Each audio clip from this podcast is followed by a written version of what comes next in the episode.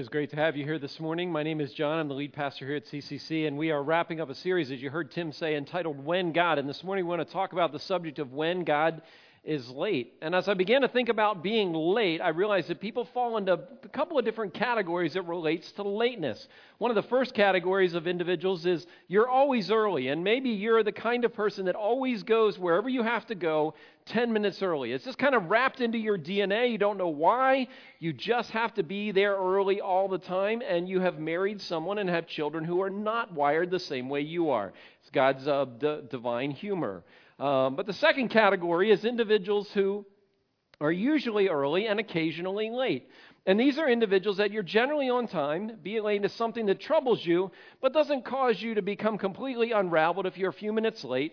You feel you felt a little guilty if you were late on Easter and you walked in and I was already preaching, um, but you got over it fairly quickly. The third category is individuals that are usually late and occasionally early. Now, these individuals are running late most of the time, but every once in a while, lightning will strike. And um, the lights will all turn green. There will be no buggies that day, and you will arrive on time. You see, for these individuals, early is not the goal, um, or intention, or desire, getting there on time, but it rarely happens. And the last category is those individuals who are always late. Um, you get preoccupied, you lose track of time, you decide it's a fashionable thing to do, and you've also are subtly trolling your entire extended family because you know they will wait for you until you arrive and you are late. You're not bothered by the change of service, order, or structure. You'll proudly walk down and sit right in the front um, when I start to preaching, preach. And you married someone in the first category as well. So I want to take a little take a little poll here before we get started this morning. So um, how many of you in this room would say I'm always early? Let me see your hands. Okay, that's about a half of what was first service. They're always early first service people. But how about I'm usually early and occasionally late? How many would say that? Okay, that's a that's a fair number. How about usually late and occasionally early? Not as many. And how many of you would boldly and proudly say, I am just always late? Let me see those hands, okay? There's a few of them up there. Some of you are pushing them up, but. Um, you know, it's fun to joke about being late, and uh, we all know who we are. You didn't have to think real hard to know which category you fit into, because we all fit into one of those categories. I mean, it's fun to joke about being late when you're the one who's late, but have you ever thought of what does it feel like to be on the other side of waiting? To be on the other side of waiting, to be on the other side of being late. It probably feels frustrating. Maybe you're a little concerned. Where are they? What's going on? You might feel angry. You might feel confused. You might feel ticked off. You might feel unimportant, that you really don't matter. But what happens if you're perpetually late for a job? You're probably going to be doing what? Looking for another job. What happens if you're repeatedly late to practice as an athlete? Is the coach going to put you in for playing time? No, he's going to put you on the bench. You're going to ride the pine until you can get there on time. What happens if you're regular late at the time you told your date that you would pick her up? She's probably going to tell you, don't waste your time. The truth is, we don't have a lot of patience for people who are late. Unlike many cultures around the world, most cultures around the world are very tolerant, very patient with people being late, but not here in the culture that we live in. So, what happens to us when God is late? When God is inattentive? When God is uncooperative with our prayers, with the things that we ask, the things that we plead with Him? Are we any more tolerant with God? I think we are for a time. I think we are for a season. But sometimes it depends on what we're asking God for. For instance, we're patient with God if we're asking Him to help us out of a financial situation that we're in, but we may be less patient with God if we're about ready to lose our house. We're patient with God if we're asking Him to help us just get through the discomfort that we're feeling, but we're probably less patient with God if our kids' life is on the line.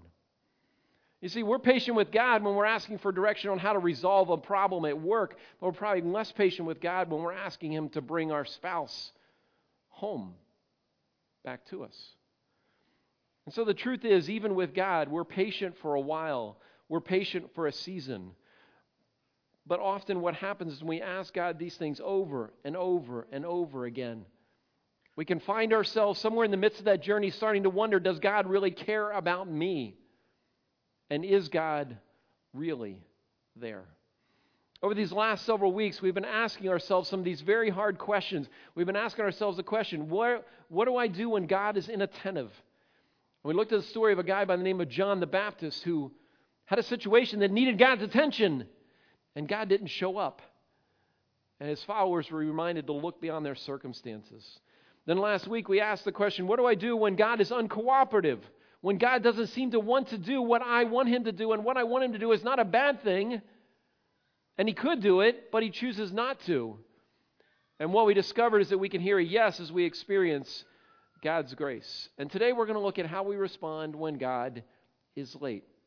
When God is late.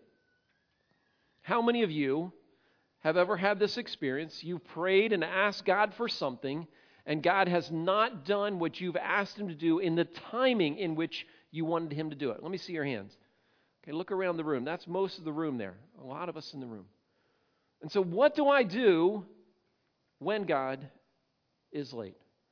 Well, the truth is, when God is late, I believe we're going to discover something very different is happening that you might not have thought about before. If you have a Bible, if you would turn to John 11, that's where we're going to be this morning. John 11, it's page 871, and the Bible's there in your seat, so you can follow along on your phone or on an app as well. John 11 is where we're going to be this morning.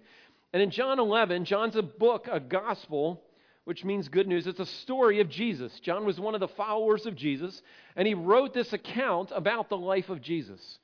And midway through his account in chapter 11, he tells us this story. And the story is about a man by the name of Lazarus who was sick. He was from Bethany, the village of Mary and his sister Martha. And Bethany's not that far from the city of Jerusalem, the southern part of the land of Israel. And he lived there with his two sisters. And it goes on to say in verse 2 that Mary, his one sister, she was the same one who poured perfume on the Lord and wiped his feet with her hair. She not only humbled herself and did something that servants normally did, it was a servant that would wash your feet.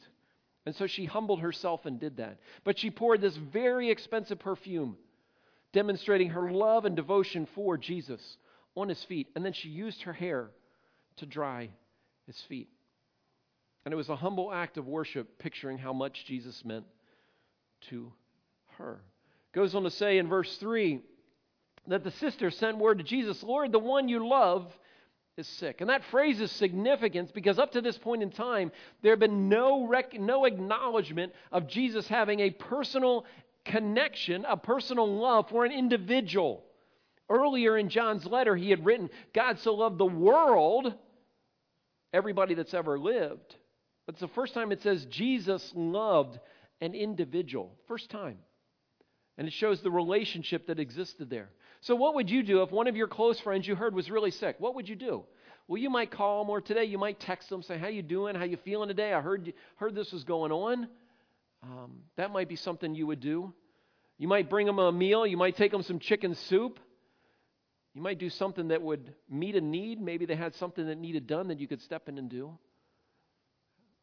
Jesus had developed quite a reputation of healing the sick of taking care of people. And so one would assume that when you would if he would hear about someone that was close to him like Lazarus was that Jesus would drop what he was doing, say I'll be right over, but something very different happened. Because when he got word about this event, he said this. He said this sickness will not end in death. No, it's for God's glory so that God's son may be glorified through it. So that God's son may be glorified through it. And what, Je- what Jesus does is Jesus creates another category for us. Because I don't know about you, but when I'm sick, I'm usually like, okay, God, help me to get better. That's what I want. I want to get over this and move on. I want to get over it. I rarely, if ever, think, okay, God, how are you going to get glory? How are you going to get honor and praise through this sickness that I'm going through? I just don't think about that.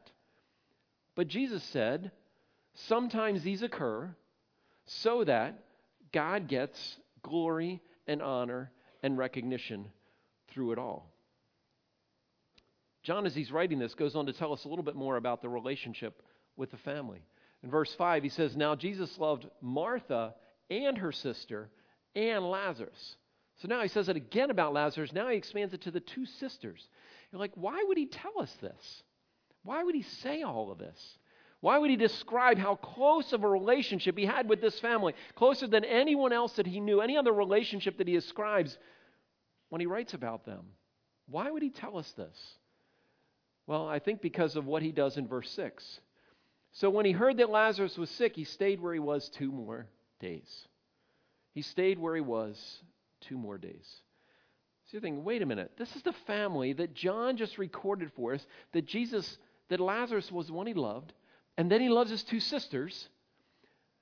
And he doesn't say that about anybody else.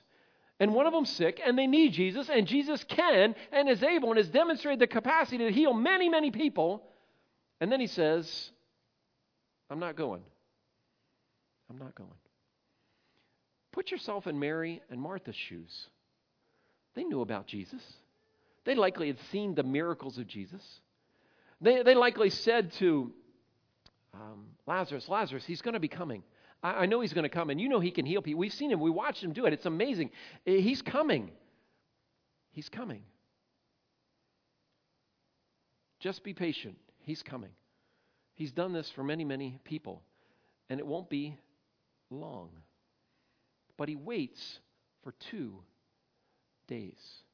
And then after those two days, he says, Okay, now it's time to go. And as he says it's time to go, he says to the disciples, Okay, let's go, guys, let's go down to Judea. But the disciples are like, uh, Rabbi, hold on, time out a second, time out a second. Last time we went, they were trying to capture you and stone you. And if they're throwing stones at you, you know, we walk with you and we walk next to you and behind you and in front of you. We're probably going to get hit by those stones. And if they don't do that, they probably will not only capture you, but likely all of your followers. And so I'm not sure that's a risk that I want to take. Or maybe you should take.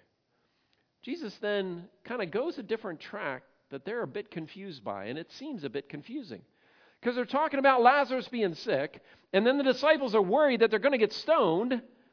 And then he goes down this rabbit trail. Are there not 12 hours of daylight? Anyone who walks in the daytime will not stumble, for they see by this world's light. It's when a person walks at night that they stumble, for they have no light. You're like, what in the world? He's talking about light and darkness and seeing and stumbling and daylight. I thought we were talking about Lazarus and him being sick and us going to help him, and you didn't want to help him, and now you do, but it's kind of dangerous. What's Jesus talking about? One of the statements Jesus had made earlier to the disciples is he was describing himself, and he said, I am the light of the world. And he goes on to say, there's a window of time where the light is here, and if you are in that window of time, you'll be able to see where you're going. But there's a window of time, and he's using the 24 hour period, where it's dark and you can't see where you're going. And I think what Jesus was suggesting to his disciples is that there was a window of time that he was going to be here, and he knew that window of time was slowly coming to a close. And he said, Guys, you can choose to follow me right now. You can choose to be with me right now, and you will see where you're going. You'll know what following me is like. You'll know what a relationship with God is like. You actually will get to know the Father by getting to know me. Or you can wait until the I'm gone and the light is out. And then you won't see and know where to go at all. You say, why didn't Jesus just say that? Because sometimes Jesus spoke in parables or figures of speech because he wanted his followers to know something he didn't want everybody else to know. At the end of this, he goes back to Lazarus. He said, Guys, Lazarus, my friend, has fallen asleep, but we're going to wake him. And the disciples, they didn't quite know what was going on. By this time, I imagine they were very confused because they get the, they get the plea for, Lazarus, for Jesus to come and help Lazarus. And Jesus healed all these people. Come on, let's go. It seems obvious we go. And Jesus is like, no, we're going to wait. And they're like, wait, why is he waiting? Why is he waiting? And then, nope, now it's time to go. But do you remember what they said last time? They're going to stone us. And by the way, you need to follow me while the light, while I'm still here. And then they think, well, Lazarus should sleep. Then he'll get better. That makes sense, right? Get some extra sleep. And Jesus said, his disciples thought he meant natural sleep, so they told him plainly Lazarus is dead. Lazarus is dead. And then he goes on to make this statement in verse 15. He says, And for your sake, I'm glad I was not there, so that you may believe. But let us go to him. I'm glad I wasn't there. Think about that statement for just a moment. Because if you have someone who's suffering, if you have a good friend, a really, really close friend, who's going through a very hard time, and you can't get there with him, What do you often say to them? I wish I was what? With you. I wish I was there. I'm sorry I can't be there. I can't get there now, but maybe I'll get there. That's what we say, right? But what does Jesus say? Jesus says, I'm glad I wasn't there. And then he uses this little word, so that, which always points to a purpose. Why is Jesus glad he wasn't there? So that you might, what? Believe. Jesus is starting to crack the door open for his followers, for his disciples, that there's something else going on behind the scenes that they quite, can't quite fully see. There's something else happening that they don't fully recognize, that they don't understand. There's a bigger story being written, and, and their lives are happening in this moment in time, this little slice. And they're trying to make sense. Well, this and this, that, that doesn't make any sense. And Jesus says, there's something bigger going on than just we're going to get stoned. And Lazarus is sick. He said, But now it's time to go. It's now it's time to go. And so they head down to Bethany where he lived. And as they're going, one of the other disciples, Thomas, speaks. And as you read these words of Thomas, I want you to envision Eeyore in Winnie the Pooh. Okay? That's what I want you to envision. Let us all go that we may just die with him.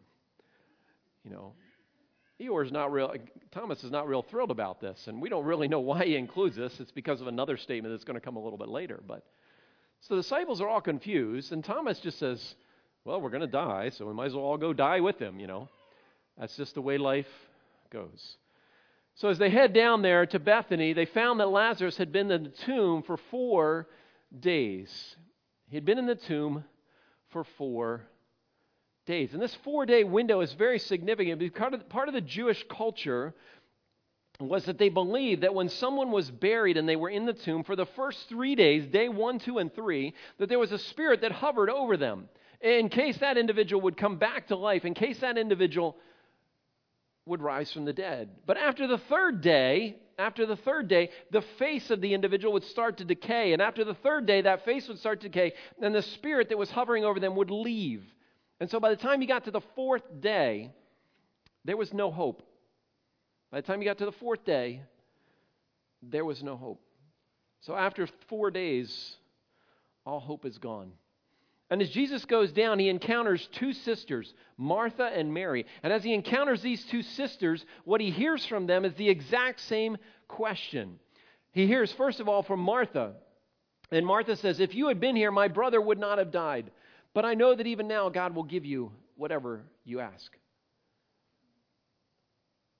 Martha's frustrated with Jesus. If you had been here, this wouldn't have happened. Why were you so late? But Martha approaches life, first of all, in her mind, first of all, with her thoughts. And so cognitively, she knows that something could happen in spite of her frustration with God, with Jesus, she knows something could have happened. So she says, God will give you what you want. Jesus said to her, Your brother will rise again. And Martha's like, I know that, Jesus. I already know that. I know there's going to come a time in the end of time. They talked about that with the prophets when all the dead will rise and be united with. I know that's going to happen. Martha's up here. She's engaging up here. She's wrestling cognitively with the stuff that's going on. Jesus then says this to her He says, I am the resurrection and the life. The one who believes in me will live, even though they die, and whoever lives by believing in me will never die. And then he asks her this question Do you, do you believe? Do you believe? Even though I didn't do what you wanted in the time and manner you wanted, can you still believe? that I am the one who controls life and death? I am the one who takes life. I'm the one who gives life. Can you still believe those things? Even if I don't answer your prayers, even if I don't show up when you want me to show up, can you still believe those things? And that's a question that he keeps asking us today. No matter what our story is, no matter what our struggle, but whatever it is you're asking for God, and God's not showing up, and it feels like God is late, feels like God's making you wait, in the midst of that journey, God's still coming to you, and maybe He's coming to you today as you're right at the edge of saying, You know, I don't really know if God cares about me. And He's saying, Do you still believe? Do you still believe? I find Martha's response interesting. Because she doesn't say, I believe you are the resurrection and the life. She says this She says, I believe you are the Messiah, the Son of God who is to come into the world. Jesus never said that anywhere in his conversation. It's true, but he never said it. Never said it. And I wonder if Martha's still wrestling with all of this that has happened. What she knew to be true of Jesus, he could heal. What she experienced, he didn't heal. What she knew, God would do what he said. What she experienced, Jesus saying, I'm the resurrection and the life. And all she could grab onto at that moment in time is, I know you came from God. I know you came from God. I know you came from God. You see, sometimes when God is late, when God's not showing up, people will say things to you. God has a plan. God's going to work this out. Well, that may be true, but I can't grab hold of that right now. God's faithful. That may be true. I can't grab hold of it. I just know He's God. That's all I can grab hold of right now.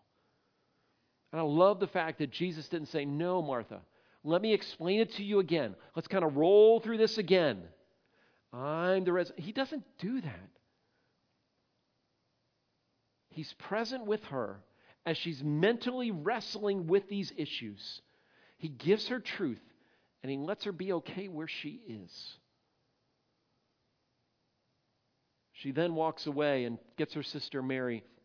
And then Mary shows up on the scene. She asks the same question. This is not uncommon for people in grief to ask the same question. She said, Lord, if you had not been here, if you had been here, my brother would not have died. Mary approaches life very differently. While Martha approaches it from her mind and cognitively and from her thoughts, Mary approaches it from her heart, from her emotions, from deep within her soul. And as Jesus encounters Mary, he sees her weeping, other Jews weeping. He's deeply moved in his spirit and troubled. You see, the emotions of Mary affected Jesus. That's what emotions do. We say all the time emotions travel. And Jesus was aware of what was going on. It's as if God was saying in this moment, I can feel your pain, I can enter your struggle. Well, I understand that there's a bigger picture here that you might not fully grasp. I can be fully present with you right now. In your questions, in your heartache, I can be fully present with you right now. And that's where Jesus was. So much to the point that in the very next verse it says that he wept.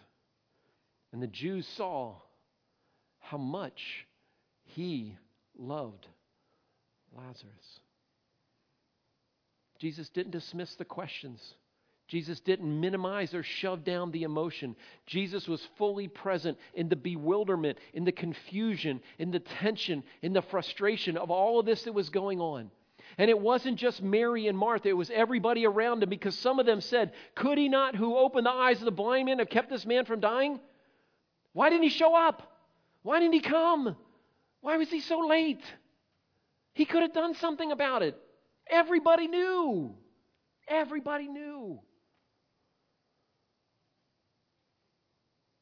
Jesus didn't even speak into it, he just went to the tomb, still full of emotion. And as he went to the tomb, he said, Take away the stone. But Mary, Martha said, No, no, Lord, you don't understand. He's been dead for four days. There's that statement again, almost like a little dig. He's been dead for four days. Four you remember four days? Four days he's been dead? And by the way, it smells really bad. I love the old King James Version translation. He stinketh, you know. Pretty smelly in there, you know.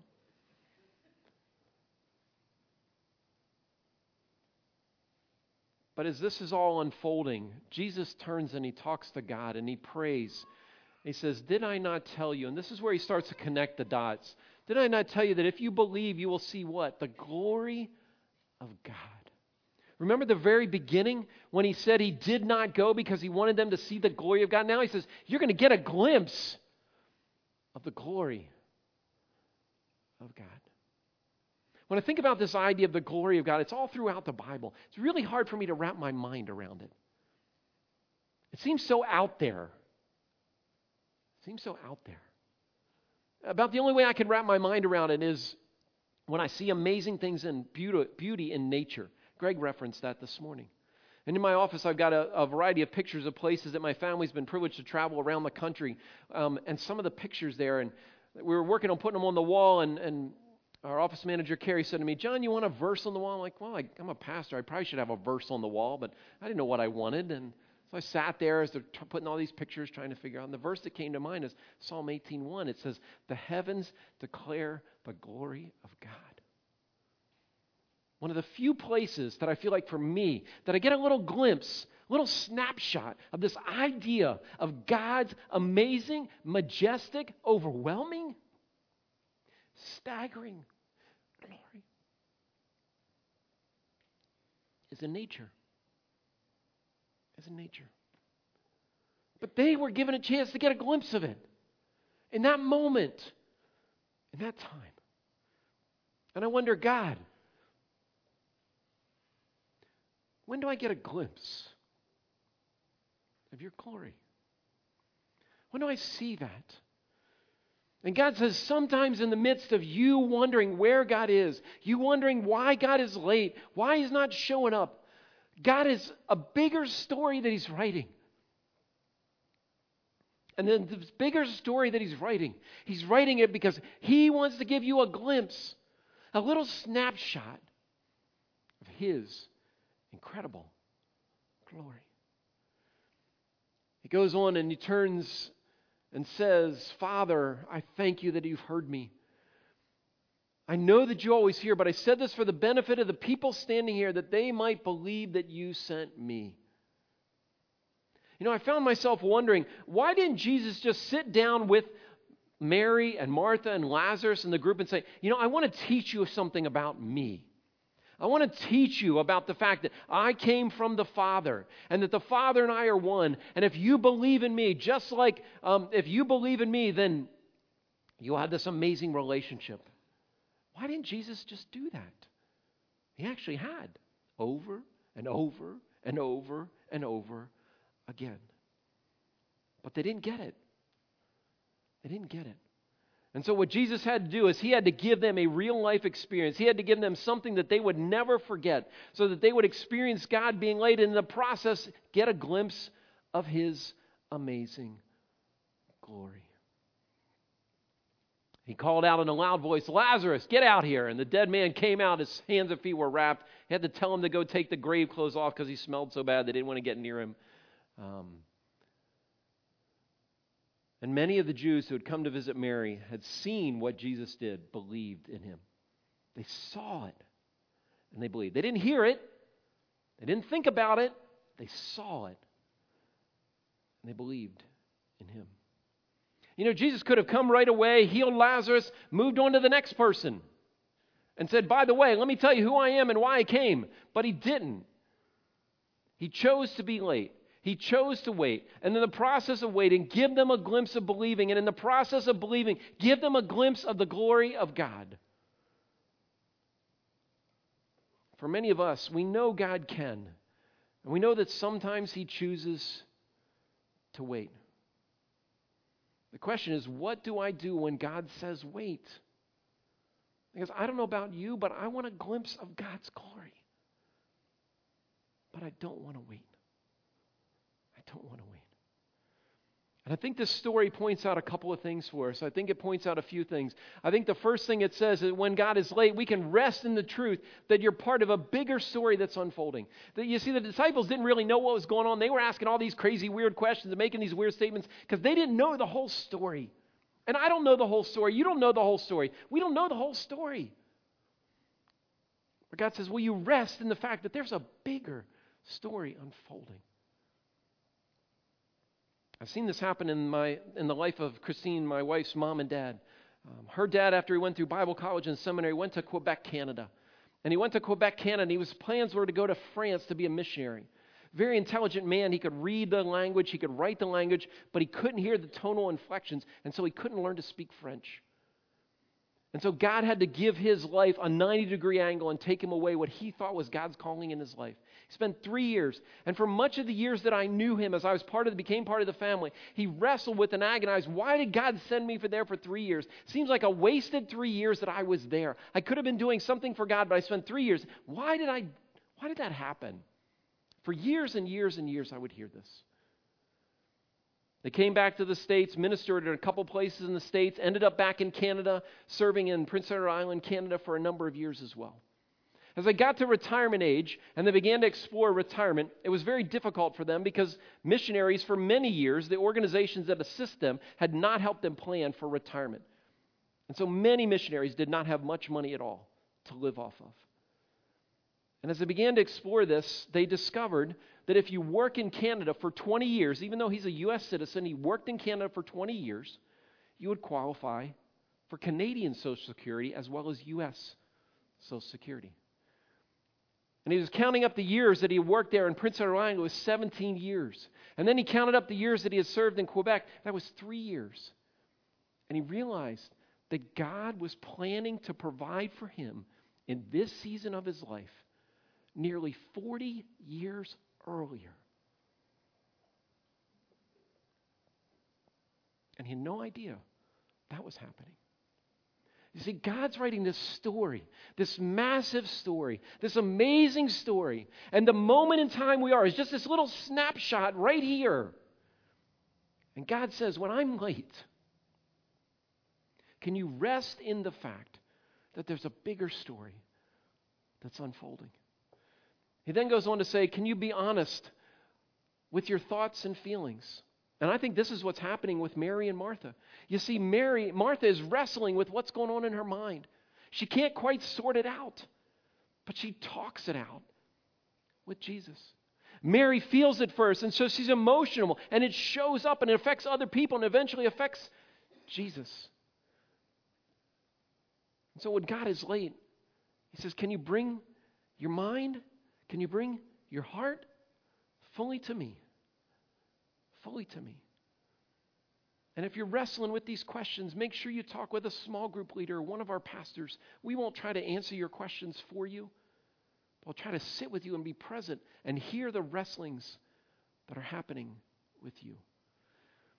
And the last thing is the hope that God is going to do something amazing in and through your life. Hope that God is going to do something in and amazing in and through your life. I hope that when God is late, you don't give up hope. You don't give up hope. Because sometimes God has a bigger plan that He's writing. And sometimes God will give you a glimpse of His amazing glory that could never show up if He gave you what you want right in that moment when you wanted it. Would you bow your heads with me as we close in prayer?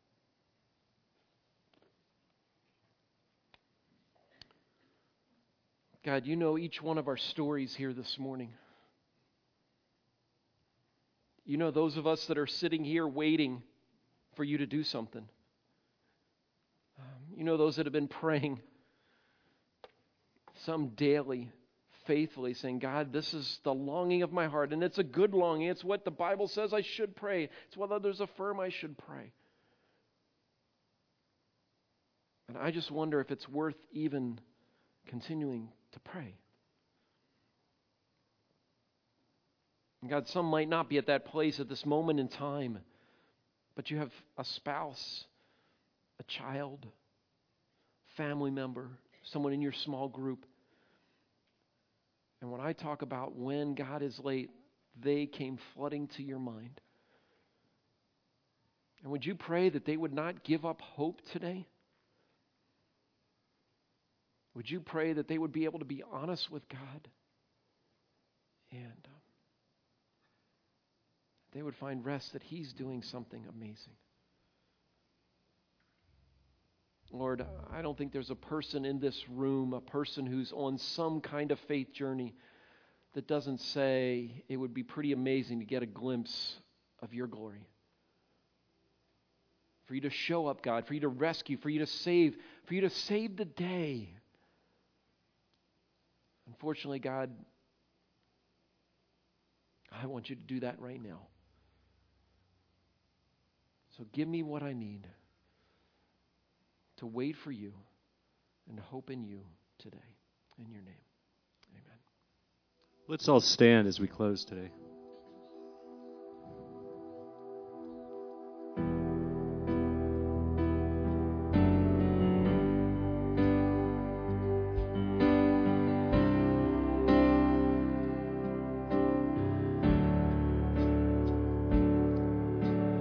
This soul, once torn and beaten, left without reason to move on. And then you reached down and brought me up from the valley of dry bones.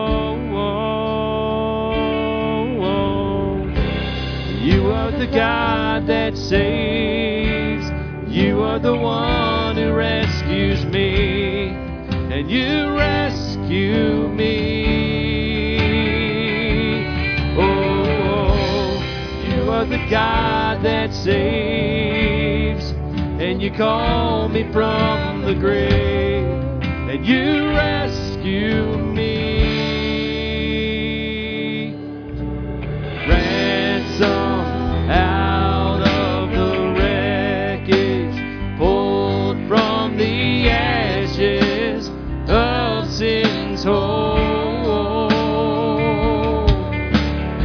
Hope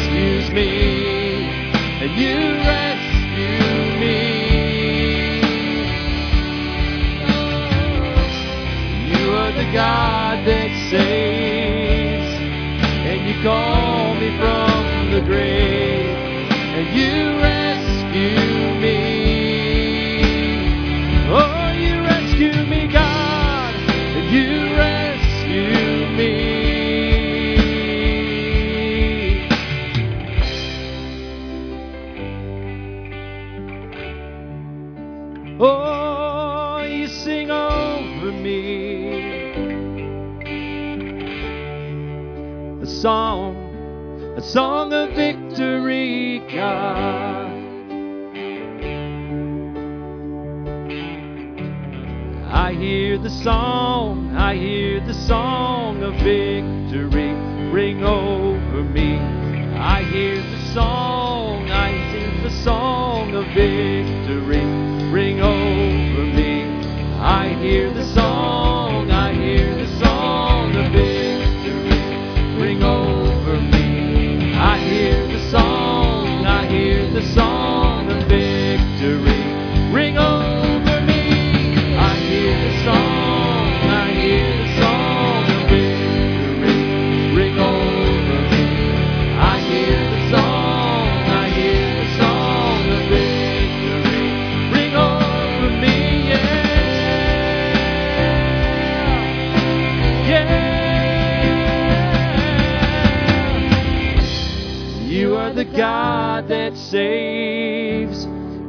the one who rescues me.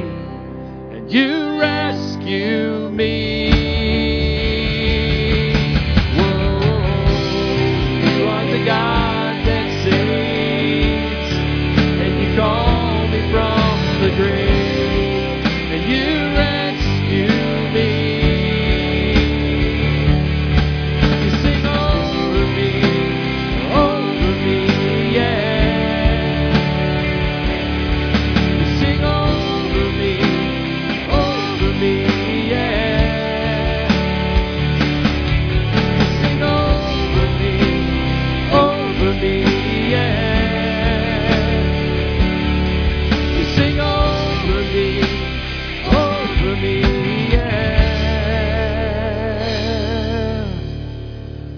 For coming this morning. As you go out this week, remember when God is late, patiently hope to see his glory. So have a great week. See you next week.